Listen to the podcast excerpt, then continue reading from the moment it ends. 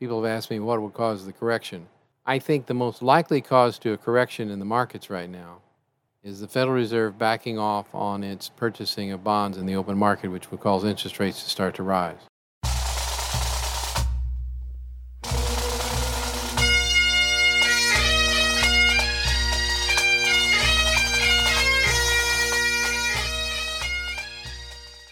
Once more unto the breach, dear friends, else close the wall up with our English dead. Good morning, ladies and gentlemen, aspirationally, boys and girls. Uh, welcome to the Personal Wealth Coach. This is Jeff McClure, and the Personal Wealth Coach. Flying car concept will work real well at some point in the future, perhaps, maybe, but I don't think so. Not in my lifetime. And although my lifetime is relatively short, I don't think in Jake's lifetime either we still haven't got air traffic nailed down. We uh, keep a pretty good distance between airliners and airplanes, and if we get very many cars in the air, we're going to have a lot of trouble controlling them. Uh, it's far more efficient and far more effective to control cars on the ground. To if we get an automated car system on the ground, where the cars can maintain their distance and be in under centralized control of some kind, or centralized and or decentralized control, that will be far more efficient than trying to do it in the air. Why? Well, having been a pilot for 30 years, off and on, I can tell you that bad weather does not pre- does not make for good flying situations. The closest thing we have to a flying car right now is a helicopter, and it's prevented from being an effective flying car because it's too expensive, and you can't drive them around on the street once you land it.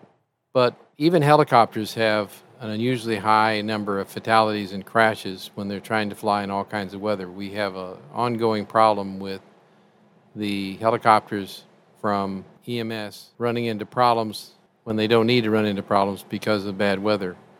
Uh, wires, it's just it's just flying car concept is a, is an idea looking for some place to, to occur, and it isn't it isn't a good program yet. I don't think it's going to turn into anything significant. What I do think will turn into something significant at some point is the ability to have automated cars on the ground. Now, it may be it may be 10 years, it may be 15 years before they turn out well, but the concept of having cars on the ground that can get from point A to point B without human input, or at least under under control while they're on the highway on the streets, is very real and very possible. Uh, right now, there's a lot of investment going on in truck traffic on the interstate highways that's able to maneuver from one place to another basically with somebody just monitoring it. And I think we'll see more and more of that. One of the things that's come out about even about artificial intelligence driving cars is it's a lot more difficult than people thought it was, and it's going to be a lot more a lot of time before it occurs. The reason is streets are very poorly marked if all streets had white lines on both sides and a yellow line down the middle, or even a white line down the middle where the car could figure out where it was all the time, that would work out really well. And the other thing we'd have to do away with is four way stops. I don't know if you've ever thought about what happens when you come to a four way stop. By the way, if you have to think about it at a four way stop, you're probably in trouble. But as you pull up to a four way stop, there's little body language signals that go back and forth between the drivers because sometimes I've, I've been to a four way stop here in Salado where all four cars pull up at virtually the same moment. Which one is on the right at that time? Well, you kind of nod and people wave and, and we move on. And it's really, really hard for an artificial intelligence to figure out who's doing what, where, and how. They're just not as smart as people are. It'll be a while before fully self driving cars are available, and it'll be a lot longer before we have flying cars. It would be nice to have roadways in the highway in the sky where this, we'd have self flying cars that could go from one point to another. But the problem is, airplanes have to be light and relatively fragile. And the other thing is there's the problem of air sickness. A lot of people, if, a, if an aircraft is light enough to be effective as a flying car, it's going to bump around a lot up in the air when we get turbulence. And days like today would not be a good day to try to be in a flying car. So I don't think flying cars are going to go very far, Alan. Uh, at some point, maybe, but it'll be a while. It'd be a long while in all likelihood. Meanwhile, back at the ranch, as I said, we can pack a lot more cars into the highways that we have by simply increasing the decreasing the distance between cars by putting an automated system in. It'd be very expensive to put an automated system in where the cars can track themselves down the highway and they're tracked by a central computer and they track they're capable of autonomous tracking at the same time. Will that happen? Maybe by the end of this decade, we'll see that in, in significant use. That's optimistic, by the way, in my opinion. Jake's a little more optimistic about it than I am, but I'm thinking that by the end of this decade, by the end of the 2020s, I think there'll be a lot of electric automated cars. Interesting point, by the way, is the European Union is planning on phasing out internal combustion automobiles by 2035. There just won't be any more, which is pretty significant. It's going to happen here too, which is driving, by the way, the price of oil right now. That sounds like a weird segue, but it's the way it goes. Um, the price of oil is fluctuating right now and has risen because OPEC wants to raise the quotas that for everybody equally. And one member of OPEC, the United Arab Emirates, is holding out and they're blocking the raising of quotas.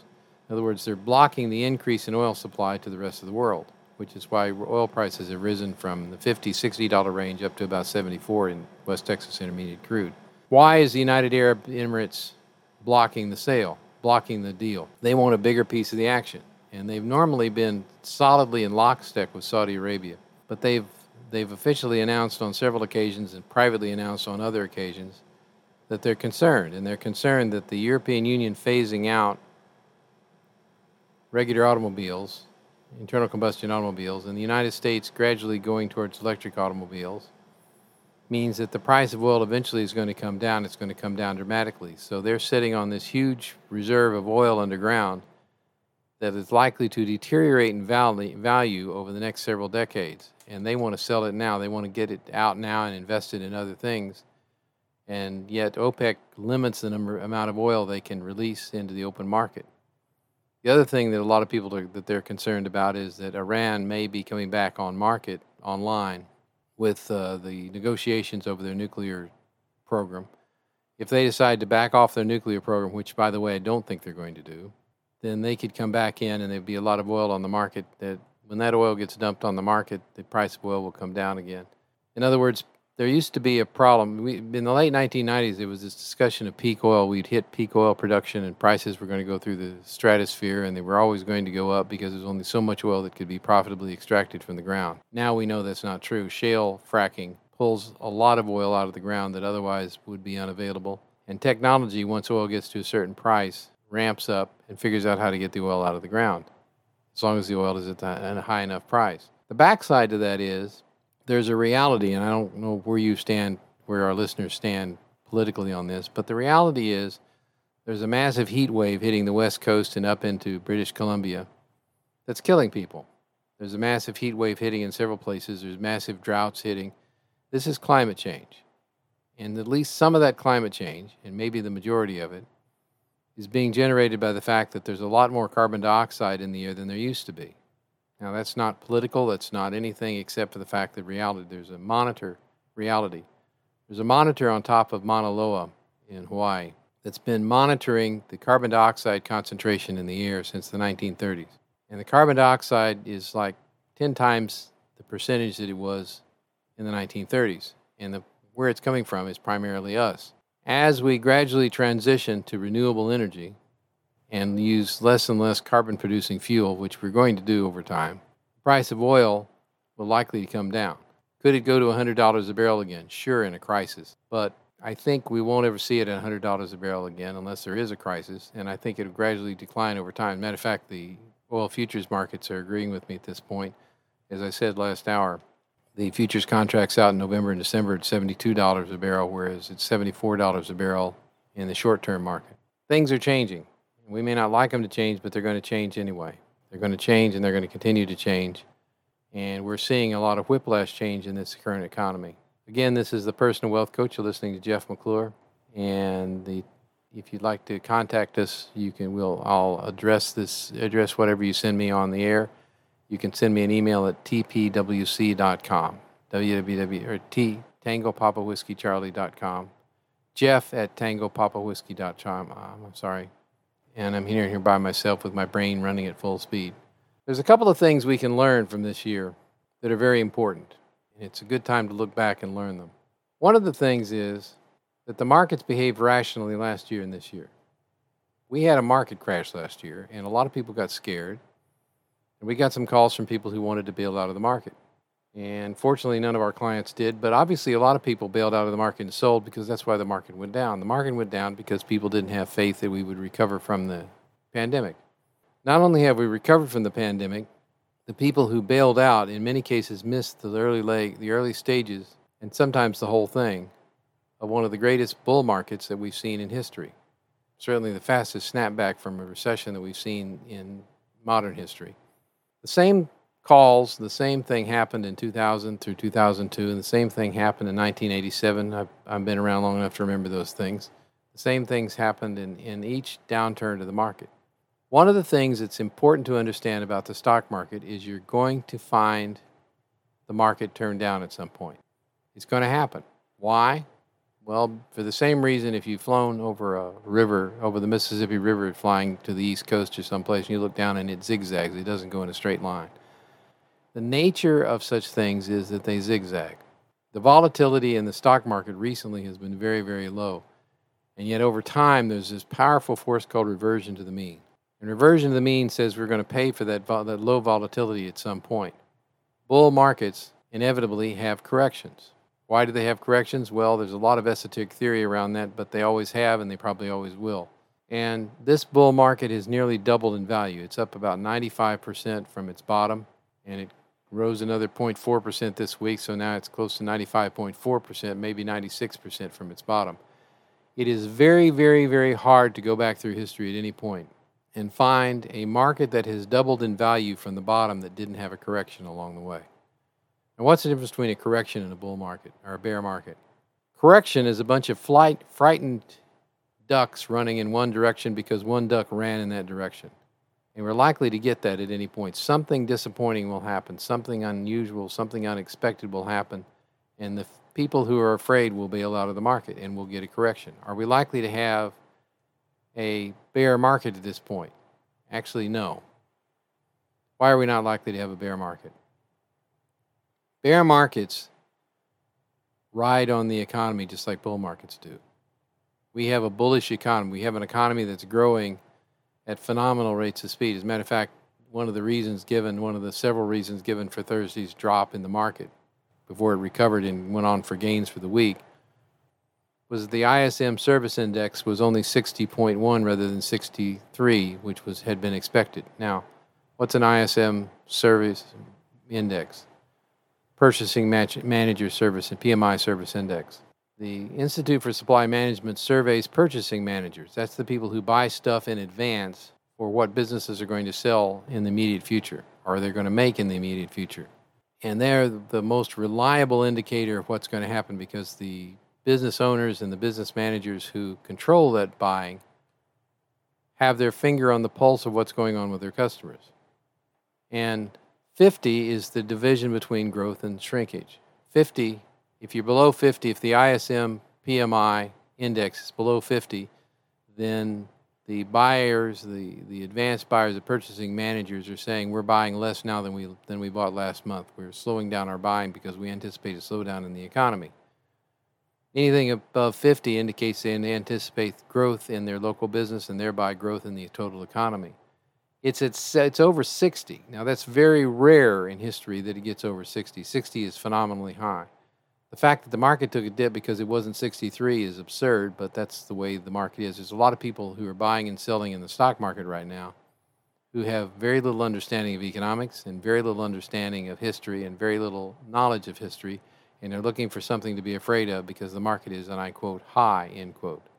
But the Purchasing Managers Index is like 63 for manufacturing products in the United States, and it's above 660.49, I think it is, is where it came in this week for services, which indicate things are going like gangbusters. Now, the backside of that is the labor side of the Purchasing Managers Index. That's a that's a component in the total index. Is at 48, which indicates they're having trouble hiring people they have fewer people working than they would prefer to have working. That's an ongoing problem, but we talked about that last hour at some length.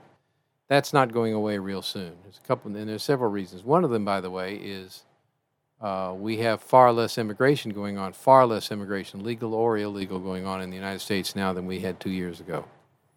And the low immigration means there's a relatively low number of people coming in who are willing to take low paying jobs because they're first they're just now entering the country.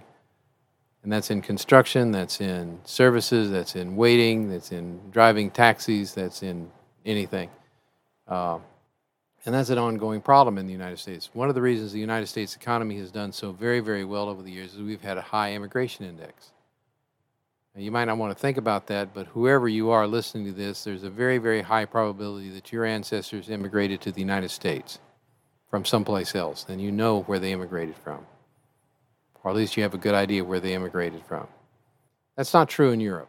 If you live in Germany and you're German, you probably don't have any idea that your ancestors came from anywhere else. You were one of the Germanic tribes. If you live in France and you're French, you were one of the French tribes. Your ancestors were. So we have a unique, nearly unique situation in the world in that our economy is largely driven by immigration. Sure, it's uncomfortable to have people come in speaking foreign languages, just like it was during the 100 years ago when the Europeans, the Eastern Europeans, were pouring in the United States speaking foreign languages and being being isolated in ghettos. But that's the people that Henry Ford put to work, by the way, in his automobile factories. We have, because of COVID primarily, and because of some of our policies, we've restricted immigration. That, frankly, is a problem. The reason it's a problem is we're not having enough babies in the United States to replace our population. And once the demographics starts going into reverse, eventually, inevitably through history, nations whose demographics go into reverse, where they don't have enough new young people coming in to replace the older people start to slide downhill. It'd be kind of nice if you could just have a bunch of old people that retired and nobody working, but it doesn't work that way. We'll either have to get the immigration up or hire a bunch of robots, which I don't think the robotic industry is ready to do yet. That's something you might want to, if you object to that, certainly send me an email at jeff at tpwc.com and we can talk about it. Uh, but it's reality. One of the reasons the United States has occupied itself has occupied the position of being the leading growth country in the, in the world for decades and decades, for over a century, is because we have been we have been the destination of a lot of immigrants. There's a good there's a good point to that. The people who immigrate are the more energetic, more enthusiastic, the, the people who really want to get out and make something of their life. The, the, lazy people stay at home. Now, you can say that people come across the border or come across somewhere to get welfare benefits, but by and large, it's not been true. What we see is first, second, and third year, year generation immigrants tend to do much better and work much harder and have lower crime rates than the people who were born here. That's just reality. It's uncomfortable. It's uncomfortable for me, too, particularly as an older guy. I remember walking into Walmart one night or actually early in the morning, to buy something. And the TVs were all set to Spanish language. Tele- this was in Georgetown. TVs were all set to Spanish language, and they were stocking the boxes of stuff on the shelves. Well, the people who were stocking the boxes of stuff on the shelves were all Hispanic speaking people, at least they looked Hispanic to me. And the boxes were all turned with the Spanish side out. Of course, they wanted to be able to read what it was that they were putting up on the shelves, and I couldn't figure out where anything was, and it made me profoundly uncomfortable like I was losing my country. I know the discomfort and I understand it. I also recognize that when I read history, it's critical to understand that this has happened before. The last major wave before the Hispanic wave that's coming in was from Eastern Europe. And an interestingly, an interesting point, by the way, before the pandemic, the number of immigrants from Asia were exceeding the number of immigrants that were Hispanic in the United States and we're rising. So we'll see when the pandemic is over how this works out again. But those are major economic issues. I was talking about the major lessons we can learn from what happened. The market crashed. If you didn't bail out, you're probably a happy camper right now. If you did bail out, you're probably not listening to the show anyway. As it recovered, it surged past where it was before. Now, is that unusual? No. Matter of fact, if you want to take a look at the, the big, when you have a market crash, the recovery doesn't just stop with recovery, it goes into bigger growth. Why? Because during the recession, during the time the market is down, there is a great deal of work goes on to make businesses more efficient. We've seen productivity rise at an unusually about 4.5% a year recently, as opposed to 1 and 2% we saw in the past. Employers are learning to get more done with fewer people, and prices are starting to equalize, which doesn't feel it doesn't feel very comfortable if you're used to paying low prices. But This is an important thing to recognize. Like I said, we are due for another correction. When it's going to happen, nobody knows. I don't think it's going to happen immediately, but then again, I can't forecast pandemics or anything else. But it's important in your portfolio that you be prepared for a correction. You say, what would happen in a correction? Well, let's just say that we have a correction or a bear market in the last 18 months. That's, by the way, about the standard length of one. Something like 1987, which, by the way, we scholars have still not figured out why the 1987 market crash happened definitively. There's some guesses, but nobody's figured it out definitively. We had a 30% crash of the market in just a few days, and it took about 18 months to recover. If you're drawing on your investment portfolio to live on, do you have 18 months of reserves to draw on while the market is down so you don't have to liquidate equities in a down market? That's the question you need to ask yourself.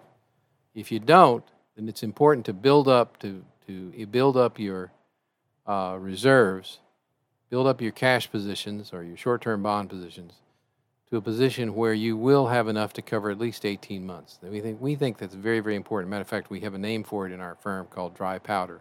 Then invest the rest of your money for long and intermediate term growth. What's intermediate term growth?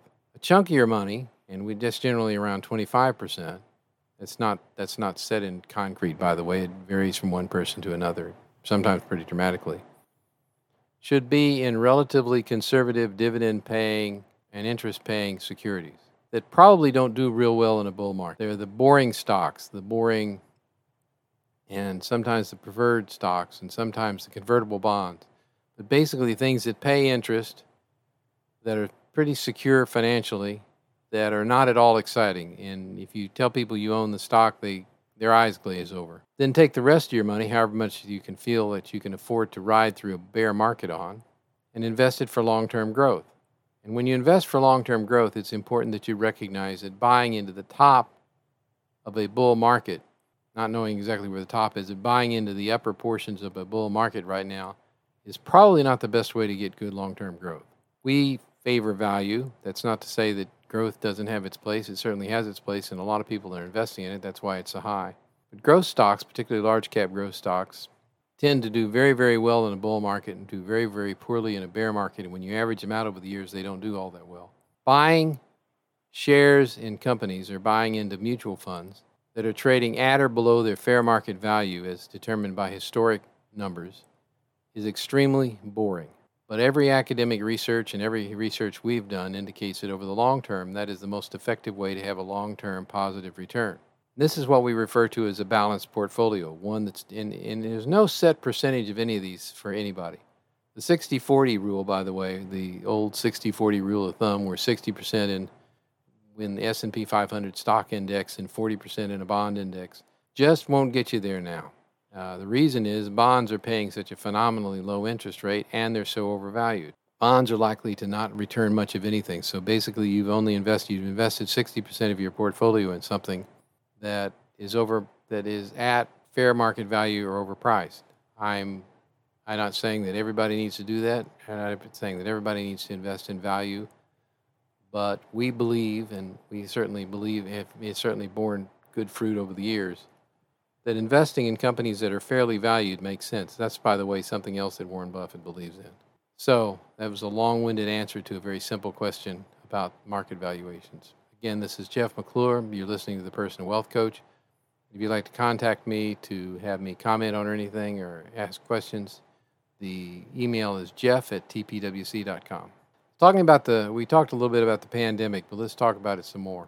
We talked about the Purchasing Managers Index for the United States being up in the 60s, both in manufacturing and in, in, in services. That isn't oddly, oddly enough not true in Asia right now. Purchasing managers index across Asia have dropped below 50. Why? Because of COVID. We look in the United States and we say, well, we've pretty much got COVID whipped, we think. Now, we're still waiting to see what happens with the Delta variant as it spreads across the country. But it's a relatively minor irritation at this point, and people who are vaccinated have a very, very low probability of winding up in ICU and dying. Uh, people who are not vaccinated, that's not necessarily true. We're still losing three or four people a week in Bell County alone. I think uh, state of Texas lost 49 the other day. People died of COVID. Virtually all of those, as far as I could tell, all of those were unvaccinated persons, by the way. But it's not happening in the rest of the world. In places like Vietnam, India, and China, where they, through quarantine, managed to contain the spread of the virus and started to open up again, are beginning to shut down again because they haven't had the vaccination rates that we have. And their vaccines that they're using, in many cases, are the Chinese vaccine, and they're not particularly effective. The Chinese vaccine is only about 50% effective against the disease. And as a result, they're suffering economically at this point and may go back into recession. There's a great deal of irony in that uh, the United States took it on the nose, and for many years we still have the highest number of uh, cases and pretty much the highest number of deaths, but India is trying to catch up with us pretty quickly. We took it on. We took it on the nose with a very decentralized, chaotic system in the early stages of the of the COVID pandemic. But now that the COVID pandemic pandemic is coming under control in the United States, it's coming under control not because we have quarantine, not because we have shut things down in the economy, but because we developed some very effective vaccines. The only problem is we're kind of stuck with a lot of people not getting vaccinated, and that puts them at risk. And as the Delta variant spreads, we're seeing pockets of high concentration of the of the uh, of the disease hit again. So if you haven't been vaccinated, please reconsider for the sake of yourself and the sake of the economy. We only have about 60% of the United States vaccinated, and that means that we're still susceptible to a pandemic again. If we can get it up to 70% or higher, we're probably in pretty good shape. So those of you who haven't, consider that. Talking about another subject, if you have a retirement account that you have inherited or you do inherit at some point, the rules have changed. And a lot of people knew about that rules, knew about the rule changes, but other people didn't. It used to be that if you inherited a retirement account, an IRA from your mother or father or somebody that's in your family, you could extend your withdrawal of the money from the IRA over your IRS life expectancy, which could be quite a long time. Well, with the Secure Act that passed last year, that changed. Now you have to take it out within 10 years, and there was some confusion about that. When I say take it out within 10 years, you can wait until the 10th year and take it out all at once. You can take it out all up front. You can take it out in any number of ways that you wanted to. For the initial IRS guidance on it indicated that you still needed to take required minimum distributions from it. That's not true. They've now clarified that. So what do you do if you have a parent or, or somebody who's going to leave you a large IRA benefit? Well, you need to very carefully look at your tax situation and figure out how to take it out. We recommend generally taking it out in such a way that you equalize the distributions over a 10 year period. Why? Because you can be thrown into a very high tax bracket. I was a little surprised by the fact that a lot of people, I was surprised at the people who didn't understand that. If you have an IRA and you take a lot of money out of it, not only do you pay taxes on it, and if you're, of course, if let's say you're over 59 and a half and you have an IRA and you take a big chunk of money out of it, regular IRA.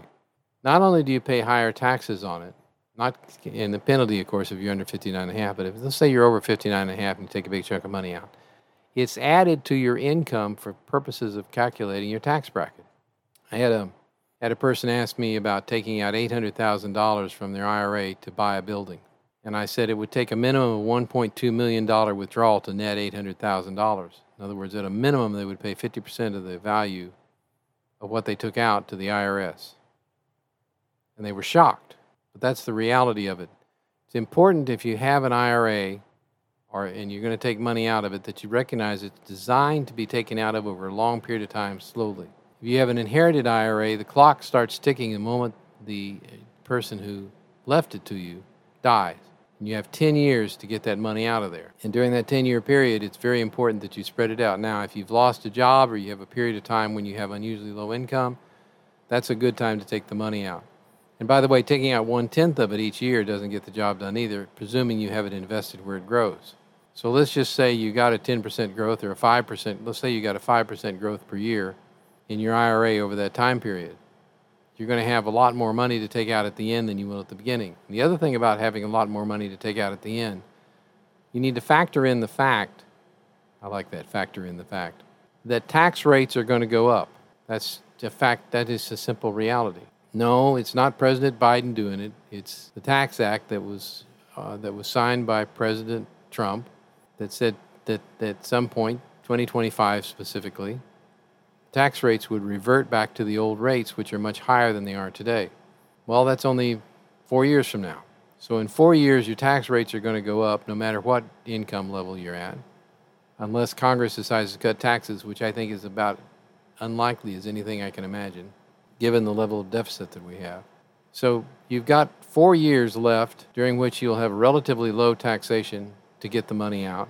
You'll have, if you if we get a good growth in the market over the next decade or so, which by the way I anticipate, we will see that the market value of your IRA should grow if you've invested it to grow. And by the way, the one sure way of avoiding taxes is to lose money. I don't recommend it as a way of getting the job done. Continue to invest that IRA to make it grow. There's a couple of things you need to do other than planning to take it out in a, in a manner that is most consistent with your tax well being. That is, what are you going to do with the money when you take it out? I strongly recommend you reinvest it. Sure, spend some of it, but if you if you want to take if you get a large IRA from your mother or father or whoever, and you inherit it and you've got to get it out within 10 years, first front load the taking the money out, unless you're in a high income position you're about to retire, so that you can get it out during the low tax years. The other reason you want to front load the taking taking of the money out to some degree is because it's probably going to be the growth in there is probably going to increase the value over time. Now, why do I say that? Because in any 10 year period in the history of the United States post World War II, you basically, in a balanced, well balanced, diversified portfolio, saw growth. Now, there are certain circumstances where that might not be very much growth, but you saw some growth in there. If you put it in the bank, obviously, you can forecast exactly how much it's going to grow in the near future because you get an interest rate of very little, but that's up to you. But the point is, two things you need to do. One, take the money out in a manner that is consistent with maintaining your tax bracket at its current level, or preferably not raising it too much, maybe raising it one bracket. And secondly, know what you're going to do with the money when you take it out before you take it out. And I strongly recommend reinvesting it and reinvesting it in a diversified fashion so that it will last you the rest of your life. Yeah, you got to pay the taxes in the first 10 years, but that's no big thing. It's really no big thing in the long run if you invest it correctly and you invest it carefully so that you don't wind up paying a lot of taxes later. It's a bit complicated, but that's why we have jobs at the Personal Wealth Coach is trying to figure out how to do that. Again, this is Jeff McClure and the Personal Wealth Coach. We need to take a break for commercials now. You can contact me at jeff at tpwc.com with your questions, thoughts, or comments, and we'll be back on the other side of these important words from our sponsors.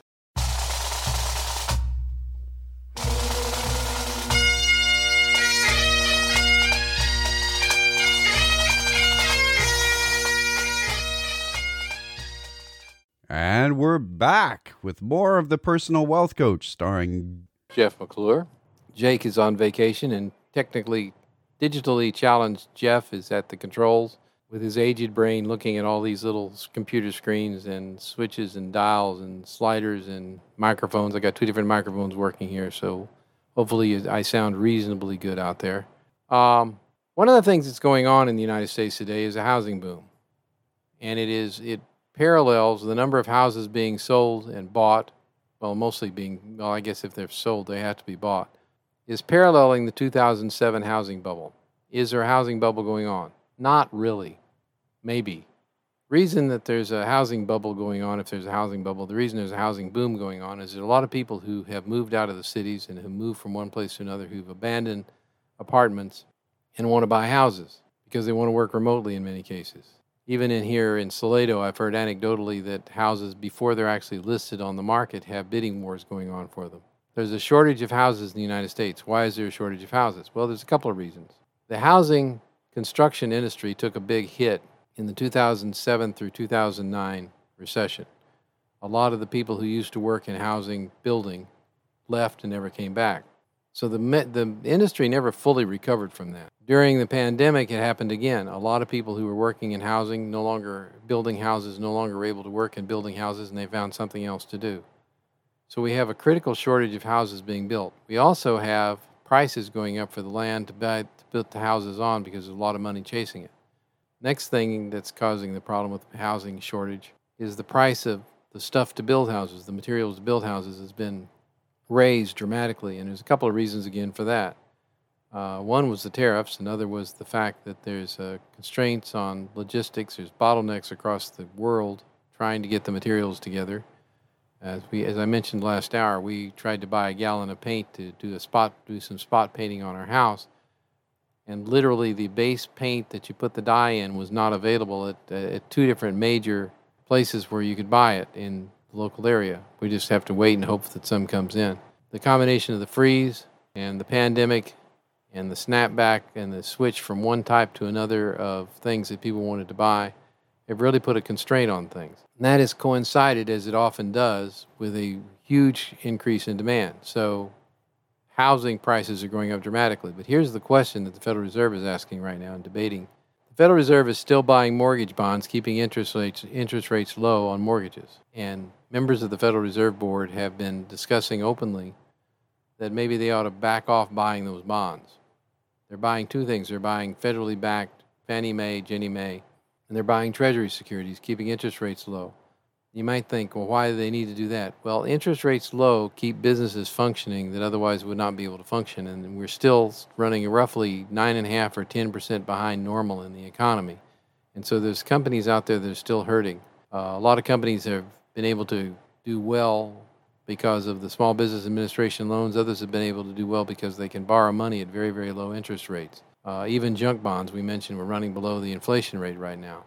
This is a stimulus to the economy, but the Federal Reserve at some point is going to start withdrawing those. And you, people have asked me what would cause the correction. I think the most likely cause to a correction in the markets right now is the Federal Reserve backing off on its purchasing of bonds in the open market, which would cause interest rates to start to rise.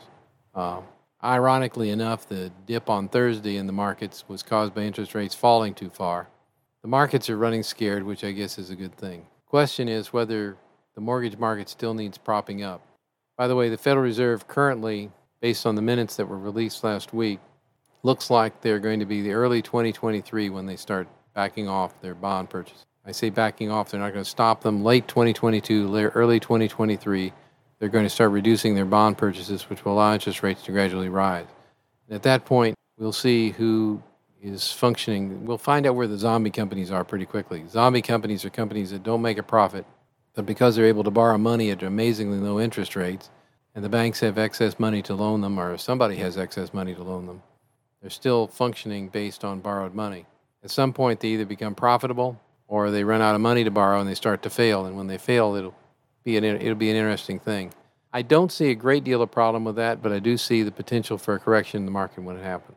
Fed by the way, the Fed policy letter that they sent to the Congress used an interesting term, as has uh, the chairman of the Reserve, ch- chairman of the Federal Reserve, Jerome Powell. Term powerful support. He's using the term powerful support is going to be provided to the economy until we get back to full employment, and he's perfectly willing to let some inflation run. So, get ready for some inflation.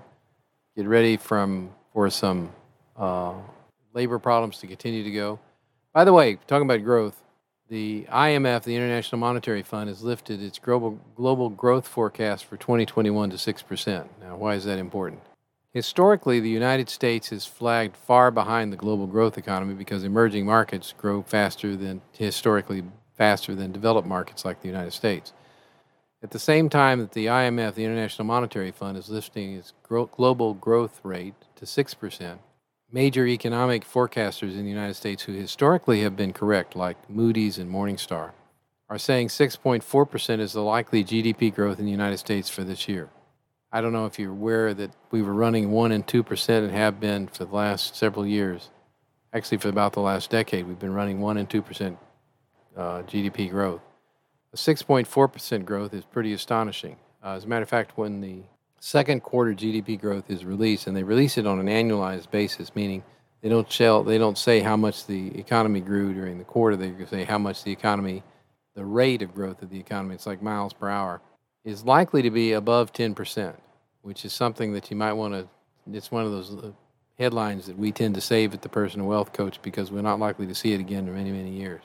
And there's also a consensus among economists and major economic reporting and forecasting agencies that we have now exceeded the GDP growth that we would have achieved had there been no pandemic. In other words, had there been no pandemic and we continued with the same policies from 2019, everything just continued along the same with no 2020 lockdown, where would we be in the GDP right now? And the answer is likely at a lower state than we really are, than we are today. Those are important things to remember when people are focusing, focusing on the labor shortages and they're focusing on the things that uh, are not working really well. Speaking of the market, I mentioned this at the beginning of the last hour, but in case you missed it, the market for the week rose. The stock market, is measured by the S&P 500, rose 0.4 percent after taking a dip on Thursday, and it's at another record high. And that's one of the things to keep your eye on as well. There's a tendency to get pessimistic at this point. There's a tendency to get pessimistic at any point, but the markets have done exceptionally well. Your portfolio probably have done exceptionally well. And the important thing to be in a position to recognize right now is the markets are at record highs and have been at record highs for some time. And I mentioned this earlier, but it's important to remember it's really hard to find in history any position where the markets have doubled in value from a bottom without a correction. And a correction is when it drops at least 10%, when the stock market drops at least 10%. Corrections are caused by different things. They're generally caused by something totally extraneous to the economy but people get scared and bolt. And we are approaching a double in the market. So just be prepared for a correction. Don't panic when it happens. Recognize it's normal behavior and that it's likely to happen at some point. Now, if it doesn't happen, I think we'll all be very, very happy. Uh, but if it doesn't happen at some point, people are going to get ex- in irrational exuberance is going to get carried away. Mentioned earlier that both Bitcoin and the SPACs, the special acquisition purchase companies, that are extremely speculative, have both had both in technically bear markets today, which is a good idea. I think they're scary. I think there's something that you should stay away from. The other thing is that the thing that's driving the market continues to be the FANGs Amazon, Facebook, Amazon, Apple, Microsoft, and Alphabet. Those are high growth, large companies, and they're priced in most cases at price to earnings ratios based on current earnings or next year's earnings that are absurd. And they're basically companies that they're they're about 22% of the valuation of the S&P 500 right now, which means they're really big and they're really driving the train in the S&P 500. And they're priced based on 5 years of earnings growth that continues like it is today, which I think is extremely unlikely because among other things Congress and the Federal Trade Commission are both looking at the fact that some of these companies have gotten to the point where they've become effective monopolies and they're likely to be broken up, either broken up or restricted in their growth. I don't think it's at all coincidental that some of the leaders of these companies, Jeff Bezos, for example, is retiring at this point. Amazon has grown tremendously and it's grown, it's reaching its limits on what it can do. There's a limit to how far it can go and how big it can grow. And it's going to hit that at some point. So if you're involved in either an S&P 500 index fund, which is 22% those, or you're involved in the high, high large cap growth areas, recognize that there's a significant risk there. And by the way, don't think you can get out before the other people do because it gets bumpy and recover, get bumpy and recover before I typically before we get a correction. Thank you very much for listening. If you have, if you haven't, then no thanks to you. um, yeah. If you'd like to talk to us off the air, we have voicemail waiting locally during the week at 254 947 1111. Uh, real live people during the week, voicemail during the weekend, and that is also 1 800 914 7526. That's 800 914 plan. You can go to the webpage, thepersonalwealthcoach.com or tpwc.com. You can email us through there, contact us through there, podcasts, newsletters, all that good stuff. Until next week, this has been The Personal Wealth Coach.